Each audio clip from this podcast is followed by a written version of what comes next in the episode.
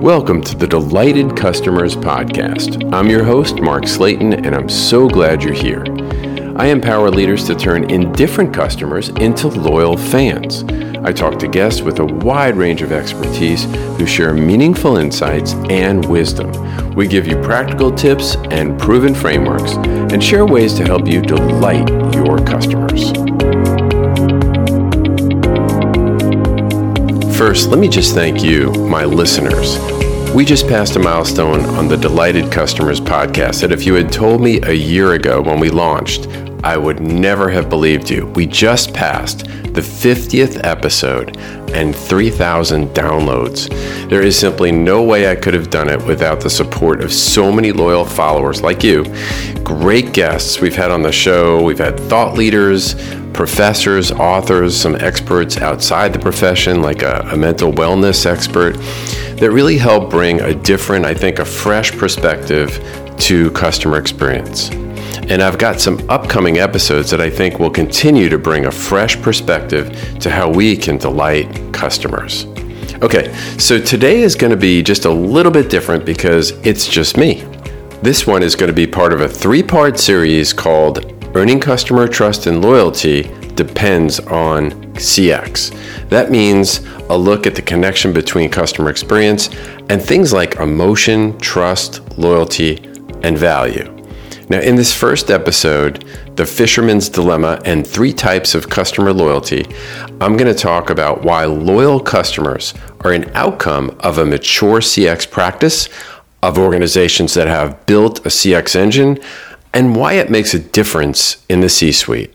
The second episode, The Trust Equation The Secret to Trust Building, we'll talk about the trust equation, unveiling four variables of trust to help you understand the science behind trustworthiness. And in this episode, we'll talk about interpersonal trust, how you can build trust as a leader. In the third episode, Four Keys to Building a Trusted Brand, I'll be talking about how businesses can gain a deeper understanding of trust, why it's a precursor to customer loyalty, and share some real world experiences of how to apply it. So let's dive into this first in the series I'm calling The Fisherman's Dilemma and the Three Types of Loyalty. And let me start with a short illustration of a fisherman. He's on a mission to bring back a treasure trove of the most delicious fish. He's got the best boat. He's got the perfect rod and reel. He's got the most delicious bait. He's figured out the right time of day, the wind. Uh, he's got a depth finder to make sure he's fishing in just the right spot. He's even calculated the moon phase. He starts reeling in his first fish and grabs the net to bring him in. But the net has a hole in the bottom large enough for the fish to fall through. He's got a problem. He'll need to get a new net or figure out a way to mend this one before the fish will simply fall right through. And there's a huge focus on customer acquisition. Understandably, if you think about all the effort, cost, resources it takes to get a new customer, you know what that lift is. It's like getting fish in the net. On the other hand, once those customers make a decision to come on board, unless you're a monopoly, customers have a choice whether to stay or leave. And that will depend on the experience that they have with you. Now, I'm not saying getting new customers isn't important, it is.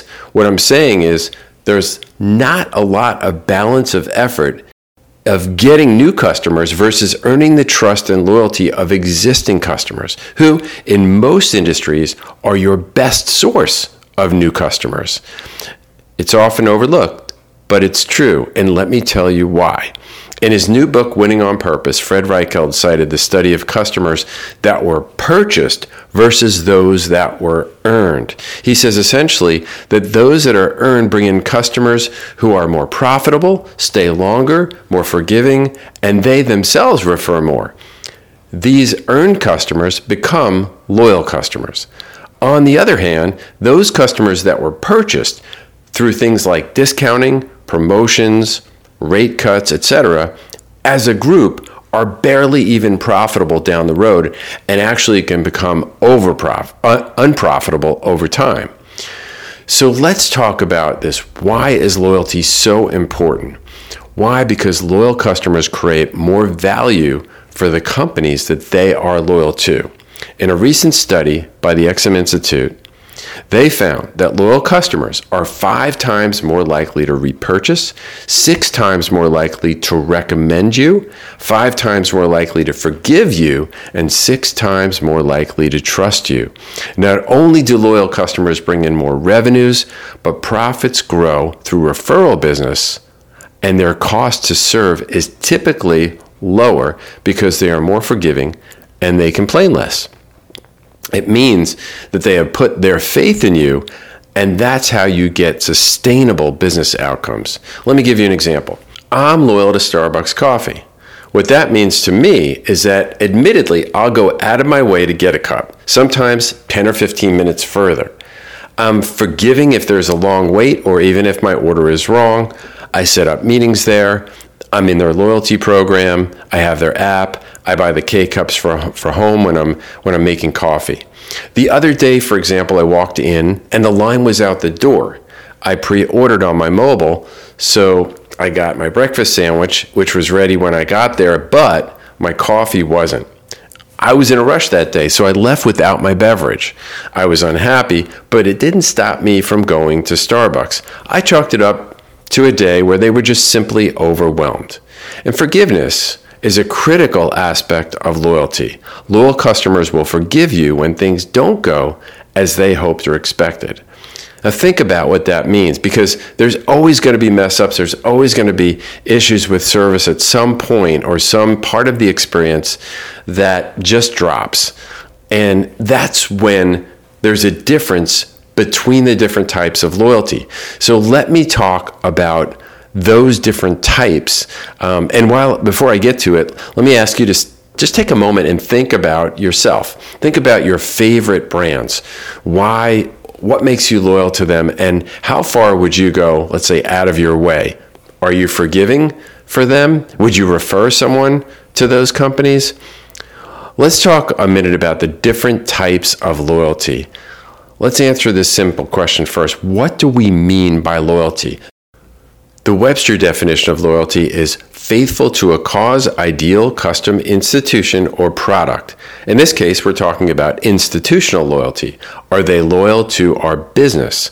I recently saw an article about loyalty that delineated between the three types of loyalty. I think this is a great way to think about different types of customer loyalty. Now, the first kind is called habitual loyalty. Like I go to the gas station down the street because it's on the way home. I have no attachment to the brand at all. I just do it out of habit. Now let's talk about transactional loyalty. As a customer, you would make repeat purchases there, and you typically don't shop other places, but you have little to no emotional attachment to the brand. You may buy from a brand on a regular basis or even be a member of their loyalty program, but if a better offer should come along, you wouldn't hesitate to change. When these customers experience friction, their bond is not as strong and they are more likely to leave. Now, the third kind is emotional loyalty. This occurs when consumers are deeply connected to the brand because of an emotional bond which is created through the brand's ongoing value creation. I think about the Chicago Cubs fans who went 107 years without a World Series ring but stayed loyal. They buy the caps, the shirts, they attend the games, not because of their winning record, but because of their emotional connection to the team. Emotionally loyal, or what I prefer to call truly loyal customers, are the golden egg. They are what you should be striving for for the reasons I described earlier. They buy more, refer more, they're more profitable, and have a lower cost to serve. Like the fisherman story I shared at the top, companies who deliver outstanding customer experiences don't have big holes in their net. They keep the fish they catch. How? Ah, that's a good question. And the question we'll talk about a little bit more in the next two episodes when we talk about the trust equation and how we can use it to earn interpersonal trust and institutional trust. That's love for your brand. I hope this was insightful and helps you in how you think about why and how you can earn the loyalty of your customers for better business outcomes. Until next episode, thanks for joining me on the Delighted Customers Podcast. Thanks for listening to the Delighted Customers Podcast. I'd like to ask you a favor. If you have enjoyed this episode or any of my other ones, hit subscribe or follow. I've got a lot of other great guests that are coming up and a lot of other great content, and I don't want you to miss anything. You can find any links or references on the show in the show notes, and you can find those on my website at empoweredcx.com.